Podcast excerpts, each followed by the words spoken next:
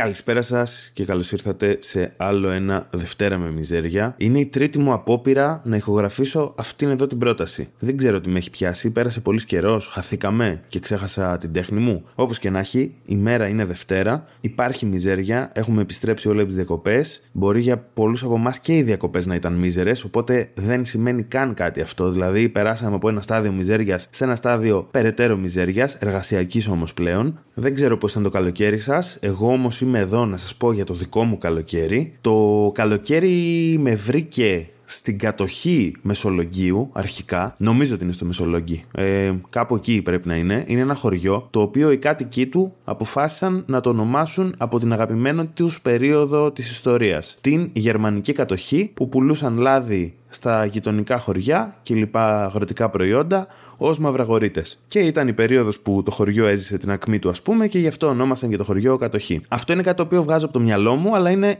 το μόνο ρεαλιστικό σενάριο εδώ που τα λέμε έτσι. Και αν κρίνω από τους ανθρώπους που γνώρισα εκεί πέρα, πολύ πιθανό να ισχύει κιόλας. Γιατί όμως πήγες Μπίλι στην κατοχή; Πρώτον, πήγα στην κατοχή γιατί, παιδιά, εδώ που τα λέμε, τι καλύτερο να κάνεις το καλοκαίρι σου από το να πας σε ένα χωριό με 200-300 κατοίκους. Έτσι. Το podcast λέγεται Δευτέρα με Μιζέρια. Περιμένω ότι θα πάω στη Μύκονο, ας πούμε, ξέρω εγώ. Στη Σίφνο, να με δούνε στις παραλίες, ξέρω εγώ, να κάνω sunbathing. Όχι, παιδιά, Κατοχή, πανηγυράκι, γιατί είμαι και φασέο. Πήγα, παιδιά, πανηγύρι Κατοχής. Έπαιζε η Γιώτα Γρήβα και ο Ζήσης Τσολακίδης. Τώρα αυτά για τους κλαρινόβιους σίγουρα κάτι σημαίνουν. Για μένα δεν σημαίναν τίποτα γιατί δεν έχω ιδέα από αυτά. Ωστόσο ήθελα να το ζήσω, ρε παιδί μου. Είπα, οκ, έχει πανηγύρι, είμαστε εδώ. Εννοείται θα πάμε πανηγύρι. Έβαλα το πιο γκέι πουκάμισο που έχω στη συλλογή μου. Η συλλογή μου αποτελείται από τέσσερα πουκάμισα που μου κάνουν τα δύο και μόνο ένα από τα δύο είναι γκέι. Οπότε έβαλα το ένα πουκάμισο που μπορούσα να βάλω για αυτή την περίσταση. so όχι πολύ καλή επιλογή γιατί, παιδιά, από ό,τι κατάλαβα, η κατοχή δεν είναι αρκετά ανοιχτή στην LGBTQ κοινότητα ακόμα. Γίνονται βήματα σταδιακά. Οι λιθοβολισμοί, από ό,τι έχω μάθει, έχουν απαγορευτεί πλέον. Αλλά ένα βήμα τη φορά, έτσι. Φοβερή εμπειρία, παιδιά, το πανηγύρι. Είχαμε κλεισμένο τραπέζι. Johnny Black, έτσι. Όχι σαν ε, τίποτα γυφταρμάδες, τίποτα λέτσι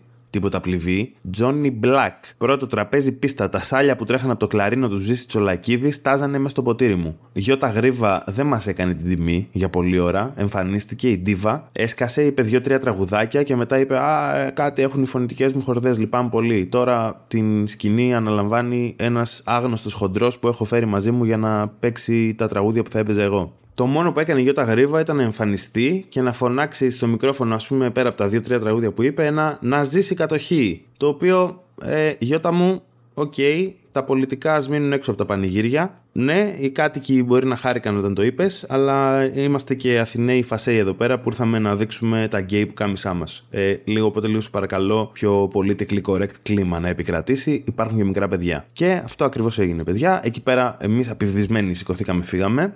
Με άντε γάμι σου Γιώτα Γρήβα. Δεν το δεχόμαστε αυτό στο χωριό μας. Φεύγουμε. Κάποιοι κάτσανε βέβαια, το απολαύσανε. Ε, εγώ έφυγα. Ήμουνα παιδιά, λέω πλήρωσα για Τζόνι Μαύρο. Θέλω να δω Γιώτα Γρήβα. Ωστόσο, φοβερή εμπειρία το πανηγύρι. Πέρα από το ότι η μουσική είχε τον πιο ακραία θορυβώδη ήχο που έχω ακούσει στη ζωή μου ήταν μόνο μεσαία, ρε. Μόνο αυτές τις συχνότητες που είναι φτιαγμένες για να μπαίνουν μέσα στον εγκέφαλο και να νιώθεις ότι παθαίνεις κρίση πανικού ασταμάτητα. Ο ηχολήπτης είπε: Μόνο αυτό θέλω. Είναι το crème de la crème, ρε παιδί μου, των συχνοτήτων. Θέλω το κοινό να νιώθει άβολα για τις υπόλοιπες 7 ώρες. OK, okay, είχα ακούσει φήμες για τον ήχο στα πανηγύρια, για το echo και όλα αυτά. Δεν έχω σαν πάει σε πανηγύρι με κλαρίνα. Έχω πάει μόνο σε ποντιακά και κάτι τέτοια παιδιά. Και εδώ πέρα να πω ότι μ' άρεσε μεν πιο πολύ από νησιώτικα που τα θεωρώ τον πάτο των ε, δημοτικών ασμάτων γιατί είναι παιδιά όλα χαζοχαρούμενα για να χορεύεις. Ε, τι ωραία που είναι η βάρκα μας και πήγαμε και ερωτευτήκαμε και στην παραλία σε γνώρισα και άντε και γαμηθείτε να πούμε με, με τις ευχάριστες μαλακίες σας. Τι, τι, μου, τι μου το παίζεις τώρα, ευχάριστος τύπος; Το καλοκαίρι θα χρεώνεις 12 ευρώ το σουβλάκι. Άντε και γαμίσου να τα δώσει το βαρκάρι, μπάσταρδε. Τα κλαρίνα όμως μου άρεσαν πιο πολύ γιατί είχαν έτσι ένα, ένα daily ρε παιδί μου vibe. Δηλαδή μιλούσαν για απλά πράγματα. Πάλι είχαν έρωτες, μαλακίε τέτοια, αλλά πιο καθημερινά, ρε παιδί μου. Είδα στο χωράφι, ξέρω εγώ. Πήγα να αρμέξω σήμερα. Πήγα με το τρακτέρ να κάνω. Ε, το σκάνια θέλει κτέο. Είναι ρε παιδί μου τραγούδια, έχουν και οι Μεξικάνοι παιδιά τέτοια, λέγονται κορίδος. Πώς έχουμε εμείς τα χωρικά, ε, όλα είναι ελληνικά παιδιά. Ακούστε να δείτε τώρα τι μαθαίνουμε. Τα κορίδος είναι αντίστοιχα τραγούδια, ρε παιδί μου, μεξικάνικα, τα οποία είναι folk μουσική, η οποία μιλάει για την καθημερινότητα. Σήμερα πήγα στη φυτεία, μάζευα φύλλα κόκας όλη μέρα, μετά πήγα τα επεξεργάστηκα και τα πούλησα για να πεθάνουν οι λευκοί Αμερικάνοι. Αυτό που λέω ακούγεται λίγο υπερβολικό και αστείο. Ε, μαντέψτε τι. Είναι actual στίχη πολύ πιθανόν από κάποιο τραγούδι τέτοια φάση. Τσεκάρετε τα, δεν ξέρω πώς λέγονται συγκεκριμένα αυτά που είναι τα κορίδες των καρτέλ, ας πούμε, αλλά έχουν actual μουσικούς στα καρτέλ, παιδιά, όπως και ιδιωτικούς στρατούς και τέτοια, και γράφουν γαμάτα κομμάτια με στίχους του τύπου Εκτέλεσα έναν καριόλι σήμερα γιατί δεν μου δίνει τα λεφτά για την κόκα μου. Definitely worth it. Μου βγάλει ένα τέτοιο vibe το κλαρίνο. Θα επανέλθω βέβαια γιατί δεν είναι το ανώτερο είδος μουσικής. Θα το αναφέρω αργότερα το γιατί όχι. Δεν είναι με τις παρούσεις. Τώρα αυτό που είναι τη παρούση είναι να πιω μια μπύρα. Σήμερα λοιπόν πίνουμε την Jolly Sour IPA από Αλέα. Άλλη μια μπύρα από Αλέα. Δεν θυμάμαι πόσες έχω κάνει κριτική μέχρι στιγμής. Είναι μια εταιρεία που κάνει παιδιά γαμώ τις συνεργασίες τελευταία. Βγάζει πολύ ωραίες μπύρες. Δεν ξέρω τι έχουν κάνει τα παλικάρια. Ενώ θυμάμαι όταν πρωτοδοκίμασα κάποιες δικές τους ήμουν λίγο. Α, ok, okay, τίμια. Τελευταία νομίζω πάνε λίγο τάπα και να συνεχίσουν έτσι. Ελπίζω να μην χαλάσει το γούρι τώρα που το λέω αυτό και να είναι για τον Μπούτσο η μπύρα. Μου την πρότεινε ένας φίλος μου λέει είναι από τις top που ήπια φέτος μαζί με την 608. Η 608 μου άρεσε πάρα πολύ, οπότε πάμε να δούμε και την αλέα και ελπίζουμε για το καλύτερο. Με το που άνοιξε το κουτάκι, παιδιά, μύρισε φούλη κίσκο παντού και επίσης προκάλεσα μία μικρή υπερχείληση στο ποτήρι, σαν γαμημένος προτάρης. Αυτό ελπίζω να φταίει το ότι το ποτήρι δεν το είχα ξεπλύνει καλά και όχι ότι έχει πολύ ανθρακικό η μπύρα, γιατί ξέρετε ότι είμαι αλλεργικός στο ανθρακικό. Πάμε να τη δοκιμάσουμε. Και ευτυχώς δεν έχει πολύ ανθρακικό. Είναι ωστόσο αρκετά ξινή Έχω ξαναπεί ότι δεν μου αρέσουν οι ξινές. Έχω δοκιμάσει και μια sour σκέτη. Αυτή είναι sour IPA. Είναι παραπάνω ξινή από το τόσο όσο. Ωστόσο δεν είναι τόσο ξινή που να μην μπορείς να καταλάβεις γεύση. Είναι μια πολύ ωραία μπύρα. Την ακούω full για καλοκαιρινή πρόταση, ρε παιδί μου. Για κάποιον που δεν τρελαίνεται για sour, αλλά του αρέσουν ταυτόχρονα οι ξινές γεύσεις. Εμένα μου αρέσουν οι ξινές. Δεν είναι το ξινό, ρε παιδί μου, που σου τρυπάει το στομάχι. Και επίσης έχει πολύ άρωμα γύρω-γύρω από το ξινό, οπότε το πλαισιώνει ωραία. Έχει 6,5% αλκοόλ, το οποίο δεν ακούγεται πουθενά. Είναι κάτω από το ξινό, ρε παιδί μου. Δεν είναι ωραία το ξινό με το, με το γλυκό, ας πούμε, που έχει η βίνη συνήθως. Δεν είναι πολύ ωραία. Δεν είναι του στυλ μου, αλλά είναι μια πολύ ωραία μπύρα και αν σας αρέσουν τα ξινά, σίγουρα την προτείνω. Και ρισκάροντας να πέφτω τελείως τελείως τελείως έξω, φέρνει ρε παιδί μου λίγο αυτό το στυλ της Radler. Κάτι λίγο πιο λεμονένιο, λίγο πιο τέτοια φάση, κυτρικό, αλλά που το νιώθεις κιόλας, χωρίς να είναι γλυκιά και αειδιαστική όπως η Radler. Έχει λίγο αυτό το vibe. Οπότε, αν ψάχνετε μία Radler που να μην μοιάζει σαν να βγήκε από αυτό που έχουν μέσα οι χημικές τουαλέτες, ίσως και γι' αυτό να είναι μία καλή πρόταση. Check it out. Αυτά είχα να πω. Πάμε παρακάτω. Μου στείλατε κάποιοι μέσα στο καλοκαίρι σχετικά με το podcast. Ειλικρινά, τι σκατά κάνετε με τη ζωή σας και ακούτε καλοκαιριάτικα podcast. Εγώ σταματάω να βγάζω podcast το καλοκαίρι, όχι γιατί δεν μπορώ. Σταματάω γιατί το πρώτο καλοκαίρι που έτρεξε το podcast, τα views είχαν πέσει, ξέρω εγώ, στα μισά. Οπότε λέω: OK, κανένας δεν κάθεται να ακούει podcast καλοκαιριάτικα. Από ό,τι φαίνεται, κάποιοι όχι απλά το κάνουν, το απαιτούν κιόλας. Alright, sorry παιδιά. Ε, είπα να μην κάνω επεισόδια που δεν θα ακούσει κανένας στην ώρα τους. Και κάποιοι μου στείλατε 1η Σεπτεμβρίου, φάση ξέρω εγώ με την πρώτη Δευτέρα του Σεπτέμβρη, μου λέτε Μπίλι, τι έγινε, μαλάκα μου, που είναι το podcast; Λες και ας πούμε ήμουν τακτικό μέχρι στιγμής και έβγαζα πάντα ακριβώς όποτε είχα πει επεισόδιο. Και δεύτερον, λες και υποσχέθηκα, παιδιά, ποτέ ότι θα βγει το επεισόδιο την πρώτη Δευτέρα του Σεπτέμβρη. Είπα θα βγει το Σεπτέμβρη. Το είπα, έγινε. Το ακούτε μαζί με το άνοιγμα του σχολείων, εσείς ακούτε αυτό το podcast. You're welcome. Και μου είπατε, ρε παιδί μου, επίσης, μέσα στο καλοκαίρι μου εκφράσατε μία επιθυμία για περισσότερη μιζέρια. Και τι πιο μίζερο, παιδιά, από τις καλοκαιρινές μου διακοπές. Είμαι ένας άνθρωπος ο οποίος έχω ξαναπεί χίλιες φορές δεν μου αρέσει το καλοκαίρι, δεν μου αρέσουν οι διακοπές, δεν μου αρέσει η ζωή εν γέννη και το καλοκαίρι είναι εκεί, σαν να υπάρχει με μοναδικό σκοπό να σου θυμίζει ότι ακόμα και στις διακοπές σου, ρε παιδί μου, τότε που δεν δουλεύεις, τότε που υποτίθεται ότι μπορείς να είσαι λίγο πιο χαλαρός, όχι. Πάνε να όλα τα λεφτά, πάνε να ταλαιπωριέσαι, πάνε να γαμηθεί. Και φέτος βρέθηκα στην μαγευτική Κρήτη μετά την κατοχή. Στην κατοχή πήγα για τρίμερο. Δεν πήγα να, να κάνω και τις διακοπές μου όλες. Θα μπορούσα απλά πλάκα τώρα που το σκέφτομαι, ήταν πολύ ωραία στην κατοχή. Αλλά πήγα στην Κρήτη για μία εβδομάδα. Και ακούστε να δείτε, παιδιά, πώς εξελίχθηκαν, πώς ξεκίνησαν βασικά οι διακοπές μου. Το πώς εξελίχθηκαν ήταν OK, ήμουνα στην Κρήτη. Εντάξει, πήγα για μπάνιο, έφαγα αντικριστό, έτρωγα αρνή κάθε μέρα, ήταν απλά η Κρήτη. Δεν έριξα με Καλάσνικοφ, που ήταν μεγάλο μου όνειρο. Πήγα στα ανώγια σε μία προσπάθεια να βρω κάποιον να του πω, έλα ρε θείο να ρίξω μία να πούμε να ξεκαβλώσω, άσε με σε παρακαλώ. Δεν το έκανα τελικά, ήταν λίγο αγριεμένη παιδιά στα ανώγια, όντως. Ε, έφαγα γαλακτομπούρεκο ωστόσο, πολύ καλό. Πώς ξεκίνησαν όμως αυτές τι διακοπές; Με τι πήγες, Μπίλι, ολόκληρη Κρήτη. Πρέπει να έχεις όχημα στην Κρήτη, έτσι λένε. Άμα δεν έχεις μέσο, άστο, δεν αξίζει να πας. Παιδιά, προφανώς και θα πήγαινα με το μηχανάκι μου. Θυμάστε που είχα ένα μηχανάκι κάποτε και τράκαρα; Ε, το πήρα την Παρασκευή, ακριβώς δύο μέρες πριν να πάω στις διακοπές μου.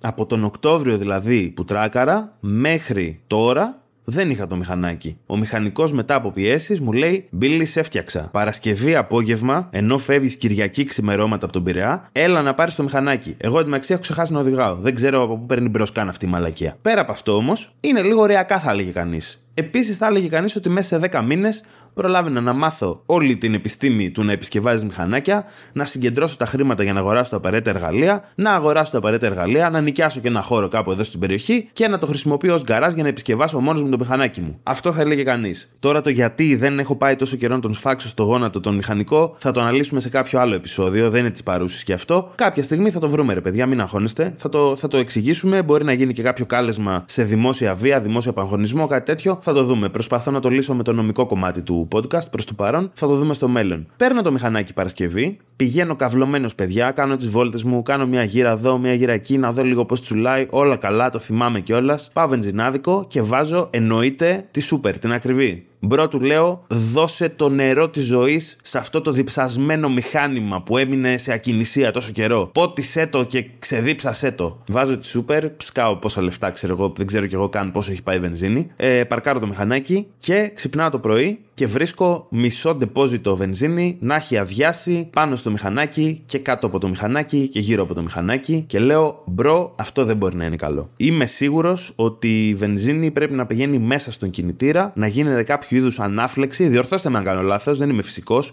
ούτε μηχανικός. Να γίνεται κάποιο είδους ανάφλεξη και αυτό που βγαίνει από την εξάτμιση να είναι κάποια καυσαέρια. Αλλά εμένα από κάπου στο καρμπυρατέρ απλά έτρεχε η βενζίνη κάτω, ασταμάτητα, σαν να τρέχει, τι να πω παιδιά, σαν, σαν να βλέπω εικόνα της Παναγίας να δακρύζει. Τόσο με στεναχωρούσε που το βλέπα έτσι να, να στάζουν κάτω οι βενζίνες που κάνουν και 2 ευρώ το λίτρο. Λέω, ωστόσο, αυτό σίγουρα δεν είναι καλό. Σίγουρα δεν θα ήταν μια έξυπνη ιδέα να πάρω αυτό το μηχανάκι και να πάω στη γαμημένη Κρήτη. Οπότε λέω, τι μπορώ να κάνω. Μπορώ να το πάω σε κάποιον μηχανικό Σάββατο πριν από το 15 Αύγουστο για να δώσω έτσι και το setting της ημερομηνίας και να μου το φτιάξει τελευταία στιγμή. Παίρνω τηλέφωνο όλη μέρα και βρίσκω τελικά στη γειτονιά μου τον μεγαλύτερο απαταιώνα που έχει υπάρξει όλων, όλων των εποχών, παιδιά. Πραγματικά δηλαδή είναι ένας άνθρωπος που βλέπεις τη φάτσα του και λες: Α, ok, okay, ένας άνθρωπος που θα μου κλέψει τα λεφτά σε πολύ λίγη ώρα. Α πάω οικειοθελώς να του προτείνω να με κλέψει. Μιλάμε για τον. Όχι τον κλασικό μηχανικό, παιδιά. Ο κλασικός μηχανικός είναι λίγο κουτοπόνηρος, λίγο αλητάμπουρας, λίγο μαλάκας, λίγο άξεστος. Αυτός είναι, παιδιά, έτσι μια κομική στην ουσία, θα έλεγε κανείς, φιγούρα, ρε παιδί μου. Είναι καρικατούρα κακού, villain. Είναι αυτός που προσπαθεί να σε κοροϊδέψει,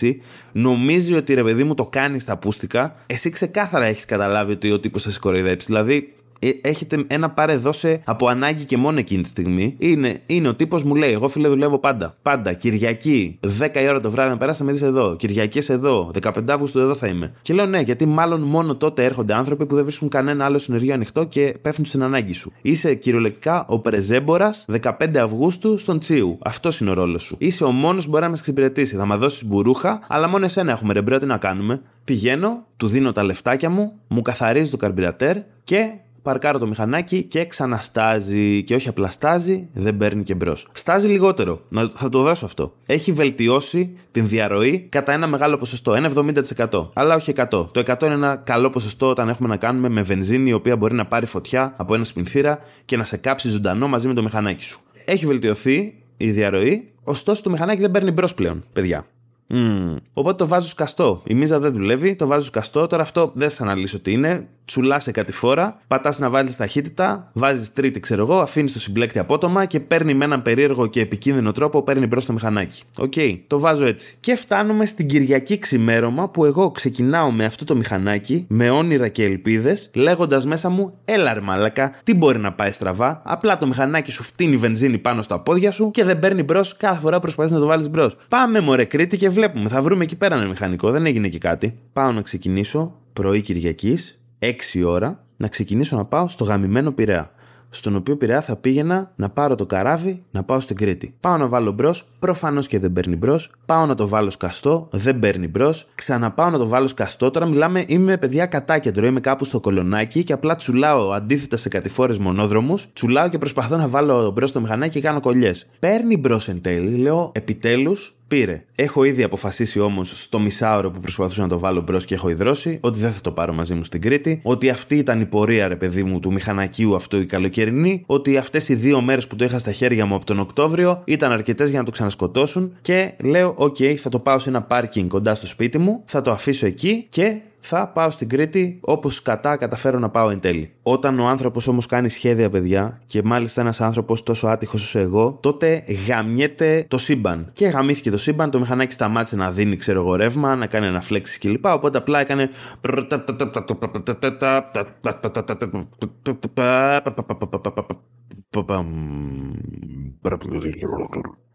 Δεν έχω ξαναδοκιμάσει να κάνω ήχο μηχανή με το στόμα. Ε, συγχωρέστε με. Ήταν αρκετά ρεαλιστικός. Δεν ξέρω αν σας φάνηκε ερασιτεχνική απόπειρα, αλλά κάπως έτσι ακούγονταν το μηχανάκι. Οπότε, παιδιά, το μηχανάκι το αφήνω εκεί που με άφησε αυτό για την ακρίβεια. Δεν μπορώ να κάνω κάτι άλλο. Βιαζόμουν να πάρω και το καράβι, δεν μπορούσα να φωνάξω δική βοήθεια. Το αφήνω κυριολεκτικά έξω από τον Άγιο Παντελεήμονα. Για όσους δεν ξέρετε τώρα τον Άγιο Παντελεήμονα στην Αθήνα, για όσους δεν μας ακούτε από εδώ ή για όσους μεγαλώσετε σε μια πλούσια φούσκα και δεν έχετε περάσει ποτέ από εδώ από τη γειτονιά μου. Αν έχετε ακούσει την έκφραση ότι η Αθήνα είναι η κολοτρυπίδα της γης, ο Άγιος Παντελεήμονας είναι η κολοτρυπίδα της Αθήνας. Είναι ένα inception κολοτρυπίδων, είναι η χειρότερη περιοχή της Αθήνας. Δηλαδή, αν άφηνες κάπου εκτεθειμένο ένα μέσο μεταφοράς το οποίο σου είχε κοστίσει αρκετά λεφτά και είχες να διαλέξεις ανάμεσα, ξέρω εγώ, σε μια εμπόλεμη ζώνη στην Ουκρανία, ένα χωριό το οποίο έχουν καταλάβει οι Σομαλοί πειρατές και τον Άγιο Παντελεήμονα, να σου πω κάτι. Οι Σομαλοί πειρατές Άνθρωποι είναι και αυτοί, δουλειά τους κάνουν. Θα τα αφήσω στο χωριό. Οπότε με, αυτό, με αυτή την ψυχολογία, με το ότι θα μου κλέψουν το μηχανάκι ό,τι και να γίνει και ότι δεν έχω μηχανάκι να έχω ένα όχημα να κινούμε στην Κρήτη, ξεκινάνε οι διακοπές μου. Δεν έχω φτάσει καν ακόμα στο λιμάνι. Όλο, όλο αυτό εδώ το πράγμα έχει συμβεί, είναι το ξύπνημά μου. Έτσι ξεκίνησε η μέρα μου, παιδιά. Εσείς πώς ξύπνησατε σήμερα; Α, εμένα θα μου κλέψουν το μηχανάκι και το ξέρω και πάω να φύγω διακοπές. Έλα ρε,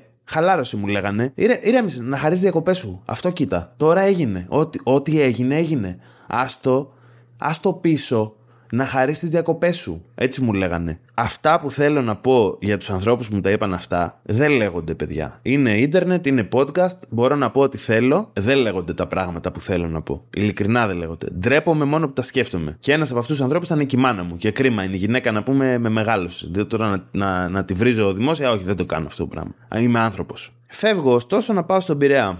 Μεταξύ, πληρώνω και ένα γαμημένο ταρήφα, με πάει στον Πειραιά, και πάνω από το καράβι, αφού πάει 9 η ώρα, 10, ξεκινάω να παίρνω τηλέφωνα σε εταιρείες που νοικιάζουν αυτοκίνητα, μηχανάκια και μαλακίες. Εγώ ψάχνω για αυτοκίνητο σε αυτή τη φάση. Έχω πει να σου πω κάτι. Θα πληρώσω που θα πληρώσω. Ε, θα μου κλέψουν, μου κλέψει το μηχανάκι. Να πάει να γαμηθεί. Α πάρω αυτοκίνητο. Το μηχανάκι δεν, δεν με έχει πάει καλά από γούρι. Θα πάρω αυτοκίνητο. Ποτέ δεν ξέρεις. Μπορεί να μου δώσουν το δικό μου απλά σε νοικιαζόμενο, άλλο χρώμα. Όχι.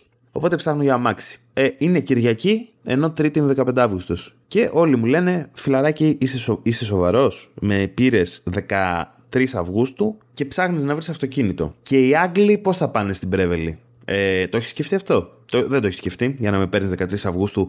Να έχεις το θράσος να ζητάς αυτοκίνητο. Λέω μηχανάκι κάτι, όχι. Είμαστε sold out, το μπούλο. Τα μόνα που βρήκα ήταν κάτι αυτοκίνητα τύπου τζιπάκια, ρε παιδί μου και τέτοια, που κάνανε 700 ευρώ για μία εβδομάδα, 100 ευρώ μέρα δηλαδή. Δεν ξέρω τι εικόνα έχετε για τα έσοδα ενός podcaster. Ε, δεν μπορούν να υποστηρίξουν μία τέτοια ενοικίαση για μία εβδομάδα. Είναι λίγο steep που λέμε. Και τότε, παιδιά, κάνω το τηλεφώνημα που τα έκρινε όλα. Παίρνω τηλέφωνο το φίλο μου, τον Γιώργο, που είναι από την Κρήτη. Ευτυχώς τον πετυχαίνω να είναι στην Κρήτη και να μην έχει φύγει σε μία από τις 12 διακοπές που πήγε φέτος. Και του λέω, Έλα ρε bro, ξέρεις κάποιον που να, νοικεί, να νοικιάζει αυτοκίνητα στο Ηράκλειο, ξέρω εγώ, να μου νοικιάσει ένα αυτοκίνητο, να μου κάνει κάτι, μια εξυπηρέτηση. Μου λέει, Τι να νοικιάζει αυτοκίνητα, ρε μαλάκα; Εγώ έχω και αυτοκίνητο και μηχανάκι. Διάλεξε ένα από τα δύο, πάρτο και κάνε τη βόλτα σου. Και κάνε μία εβδομάδα ζωάρα στην Κρήτη με το όχημά μου, επειδή είσαι ο αδερφός μου, πάρ το όχημά μου και ζήσε τη ζωή. Και λέω, Μαλάκα Γιώργο, με φτιάχνεις, ευχαριστώ ρε bro, να είσαι καλά και τέτοια. Όλα καλά, φτάνουμε στο Ηράκλειο. Είναι ο Γιώργος εκεί στο λιμάνι, με χαιρετάει όσο παρκάρει το πλοίο. Παρκάρει, δεν ξέρω πώς το λένε, δεν ξέρω από καράβια. Παρκάρει το πλοίο και ο Γιώργος με χαιρετάει με το αμάξι και το μηχανάκι να με περιμένει. Μου δίνει το αμάξι, αγκαλιαζόμαστε, φιλιόμαστε. Γεια σου Γιώργο, γεια σου Μπίλι, τι κάνεις, ε, μπλα μπλα μπλα. Μου δίνει το αμάξι και ξεκινάω να πάω στο χωριό όπου θα έμενα ένα 25 λεπτό δρόμος περίπου. Φτάνω στο χωριό, παίρνω μια λάθος στροφή, ε, μπερδεύτηκα εκεί με το σπίτι, είμαι στα 10 μέτρα από το σπίτι που ήταν να μείνω. Παίρνω μια λάθος στροφή και πρέπει να κάνω όπισθεν για να βγω. Χωριό. Τώρα μιλάμε για ένα χωριό στην Κρήτη, έτσι. Ε, όχι ιδιαίτερα καλό οδικό δίκτυο στην Κρήτη, να το σχολιάσουμε και αυτό. Καλοί δρόμοι, καλοφτιαγμένοι, αλλά θα μπορούσα να λίγο πιο ήσυχη, παιδιά. Φτάνω στο χωριό, παίρνω τη λάθος στροφή, κάνω όπιστε να φύγω και το πίσω αριστερά μέρος βρίσκει ένα γαμημένο πεζουλάκι και γδέρνεται το πίσω αριστερά φτερό. Και λέω, ωραία. Ο άνθρωπος μου δάνεισε το αυτοκίνητό του από την καλή του την καρδιά. Είπε ρε, ρε Μπίλι, θα σου δώσω εγώ το αμάξι και κάνω ό,τι γουστάρεις. Σε εμπιστεύομαι. Σε εμπιστεύομαι, μου λέει. Μπες στο σπίτι μου. Χέσε στην τουαλέτα μου. Είμαστε αδέρφια, ρε μαλάκα. Κόψε τις φλέβες σου και άσε το αίμα να στάξει πάνω στην ανοιχτή μου πληγή. Τόσο πολύ σε εμπιστεύομαι. Αυτό μου είπε ο άνθρωπος. Και εγώ τον πήρα μετά από ένα μισάωρο και του είχα χτυπήσει το αυτοκίνητο. Και αυτό που είπε ήταν πότε πρόλαβες, ρε μαλάκα. Και όντως, παιδιά, πότε πρόλαβα. Δηλαδή, αυτό έγινε στο πρώτο μισάωρο που πάτησα το πόδι μου στην Κρήτη. Φαντάζεστε, μία εβδομάδα που θα καθόμουν εκεί, τι άλλο ήμουν ικανός να κάνω; Έλα, Γιώργο, ε, το θυμάσαι εκείνο το φαράγγι που μου πρότεινες να πάω; Ε, είμαι μέσα, κάλεσε κάποιον για απεγκλωβισμό αν μπορείς. Ε, είμαι, είμαι βαθιά μέσα. Ναι, με το αμάξι είμαι. Ναι, είμαι κυριολεκτικά μαζί με το αμάξι. Ε, μην ανησυχείς, έχω ανοιχτό air condition, δροσίζομαι. Δεν έχουμε θέμα με τη ζέστη, έχουμε και νερό μαζί μας. Απλά να έρθει κάποιος να σκοτώσει. Ένα γερανό, αν μπορείς. Αυτό, παιδιά, έκανα. Έτσι ξεκίνησαν οι διακοπές μου. Τώρα, αν ξεκίνησαν έτσι, μας ενδιαφέρει όντως πώς συνέχισαν; Νομίζω δεν ενδιαφέρει κανέναν. Οτιδήποτε και να συνέβη μετά από αυτό το σημείο, θα έλεγα ήταν απλά ok ήταν ok. Okay. Ήτανε, δεν ξανατράκαρα, ε, δεν πήρα φωτιά, ζωντανός πάνω σε ένα όχημα, άρα όλα καλά. Το, το πραγματικό σκέλος είναι το δεύτερο σκέλος των διακοπών που πήγα στη Δράμα για άλλη μια εβδομάδα και παιδιά είναι ο επίγειος παράδεισος. Λέω, καλή Κρήτη, ρε φίλε, φαράγγια, αρνιά, τέτοια. Να σου πω κάτι όμως. Έχουμε τα ίδια καλύτερα στη Δράμα, ρε φίλε. Και πάνω απ' όλα έχουμε την ησυχία μας, δεν έχουμε Άγγλους, είναι ρε φίλε, είναι επίγειος παράδεισος. Πραγματικά έχει βουνά γύρω παντού όπου και να κοιτάξεις. Καταράκτες. Θες ποτάμια, έχει. Θες κρέας. Έχει. Θες ε, αριστερούς, ούτε έναν. Έχει φεστιβάλ ταινιών μικρού μήκους, το οποίο τρέχει τώρα, αυτή τη στιγμή. Τι να πω, παιδιά, δεν έχει κίνηση. Πάντα βρίσκεις να παρκάρεις.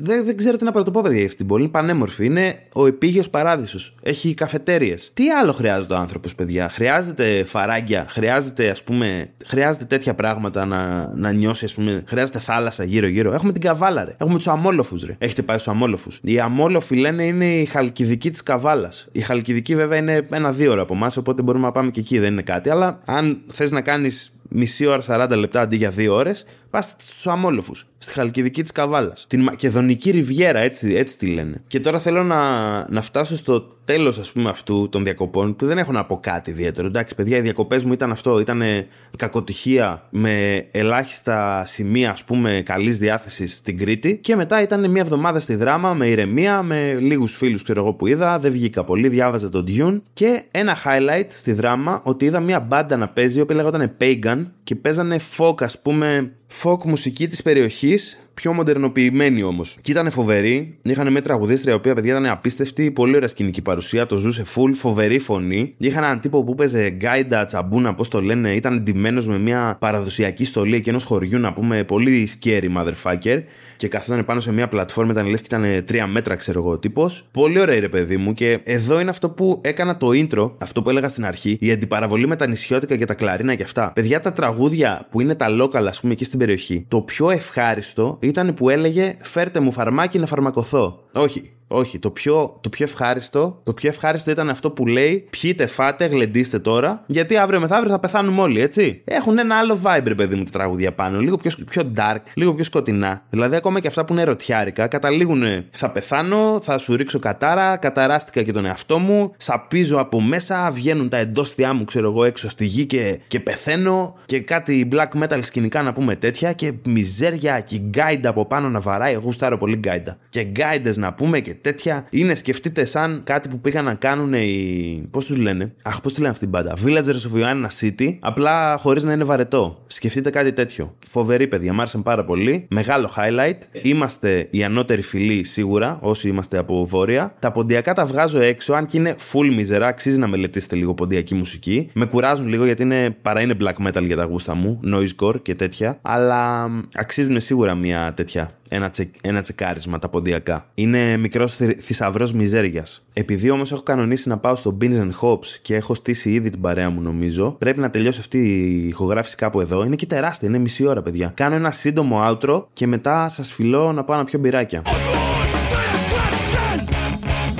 Αυτή την εβδομάδα που μας έρχεται έχουμε τεράστια events, παιδιά. Αρχικά την Δευτέρα που εσείς θα ακούτε αυτό το επεισόδιο είναι το live του Bill Bear στο. Πού είναι; Στο 2 του Ηρώδη του Αττικού. Ελπίζω. Έχω εισιτήριο, θα το τσεκάρω και θα πάω εννοείται. Δεν χάνεται αυτό το πράγμα. Τι άλλο έχει; Έχει Beer Weekend στη Δημοτική Αγορά Κυψέλη το Σαββατοκύριακο. Συμπίπτει με τα γενέθλιά μου. Τρελαίνομαι. Θα είμαι στο Beer Weekend την ημέρα των γενεθλίων μου και θα θα είμαι στον, στον 7ο ουρανό. Και συνέβη και κάτι άλλο, παιδιά, εξαιρετικό και εξωφρενικό, το οποίο οφείλω να το μοιραστώ μαζί σας. Ξεκίνησε podcast ένας πολύ αγαπημένος φίλος, ο Γιώργος ο είναι κωμικός. Χωρίς καμία υπερβολή, τώρα αυτό είναι τελείως προσωπική μου άποψη. Ο Γιώργος Γιαλελή είναι ο αγαπημένος μου κωμικός που παίζει στην ελληνική σκηνή. Πιθανότητα δεν το ξέρετε, πιθανότητα δεν τον έχετε δει να παίζει, πολύ πιθανό και να μην το δείτε ποτέ, πολύ πιθανό να μην ζει κιόλας σε μερικά χρόνια ώστε να τον δείτε. Οπότε θα πρότεινα ό,τι επαφή μπορείτε να έχετε μαζί του να την έχετε σύντομα και σίγουρα να τσεκάρετε το podcast του, το οποίο λέγεται Έτσι Κυριαρχώ και βρίσκεται στο Spotify. Είναι μικρά επεισοδιάκια, 7 με 9 λεπτά. Δεν ξέρω ακριβώς σε ποιο είδος θα το κατέτασα, σίγουρα κομμωδία. Είναι λίγο ιδιαίτερο σαν podcast, είναι λίγο διαφορετικό. Είναι η παρανοϊκή σκέψη του Γιώργου Γιαλελή να ξετυλίγεται μπροστά στα μάτια σας μία φορά την εβδομάδα. Είναι νομίζω ιδανικές μπουκίτσες επεισοδίων ανάμεσα στα δικά μου, τα οποία θα είναι επίσης εβδομαδία, αλλά του Γιώργου βγαίνει πέμπτη. Είπαμε να μην ανταγωνιστούμε, μην χρειαστεί ας πούμε να φτάσουμε στα άκρα, στο παιχνίδι αυτό της show business που έχουμε χωθεί και δύο, να κρατήσουμε μία μέρα ο καθένας και να βολευτούμε έτσι. Αυτά είχα να πω, παιδιά. Αυτή είναι η φάση. Θα έχουμε την επόμενη εβδομάδα και επεισόδιο και ανταπόκριση από το Beer Weekend στην Δημοτική Αγορά Κυψέλης. Ανταπόκριση να λέω, παιδιά, θα πω πέντε κουβέντες, πήγα, ήταν ωραία, μπλα μπλα μπλα. Αυτά. Αν κάποιος είναι εκεί πέρα και με αναγνωρίσει ή με ακούσει κάποια στιγμή να φωνάζω Είμαι ο Billy G που κάνω το Δευτέρα με μιζέρια, ελάτε να μου δώσετε σημασία. Αν ακούσει αυτό, ε, ελάτε να πούμε ένα γεια, να με κεράσετε μια μπύρα και ελπίζω να σας δω εκεί. Τα φιλιά μου τα λέμε την επόμενη εβδομάδα. Hey, εσύ, μ' ακούς; Ναι, ναι, ναι. Εσύ, σε σένα μιλάω. Ναι, ρε, σε σένα. Λοιπόν, το ήξερες ότι μπορείς πλέον να στηρίξεις και οικονομικά το Δευτέρα με μιζέρια βάζοντας κάτι της στο Buy Me a Coffee; Θα βρεις το link στην περιγραφή του επεισοδίου, πατάς πάνω και με πολύ πολύ εύκολο τρόπο μπορείς να μου δώσεις εμένα κάνα ψηλό να συνεχίσω να κάνω το podcast σαν άνθρωπος.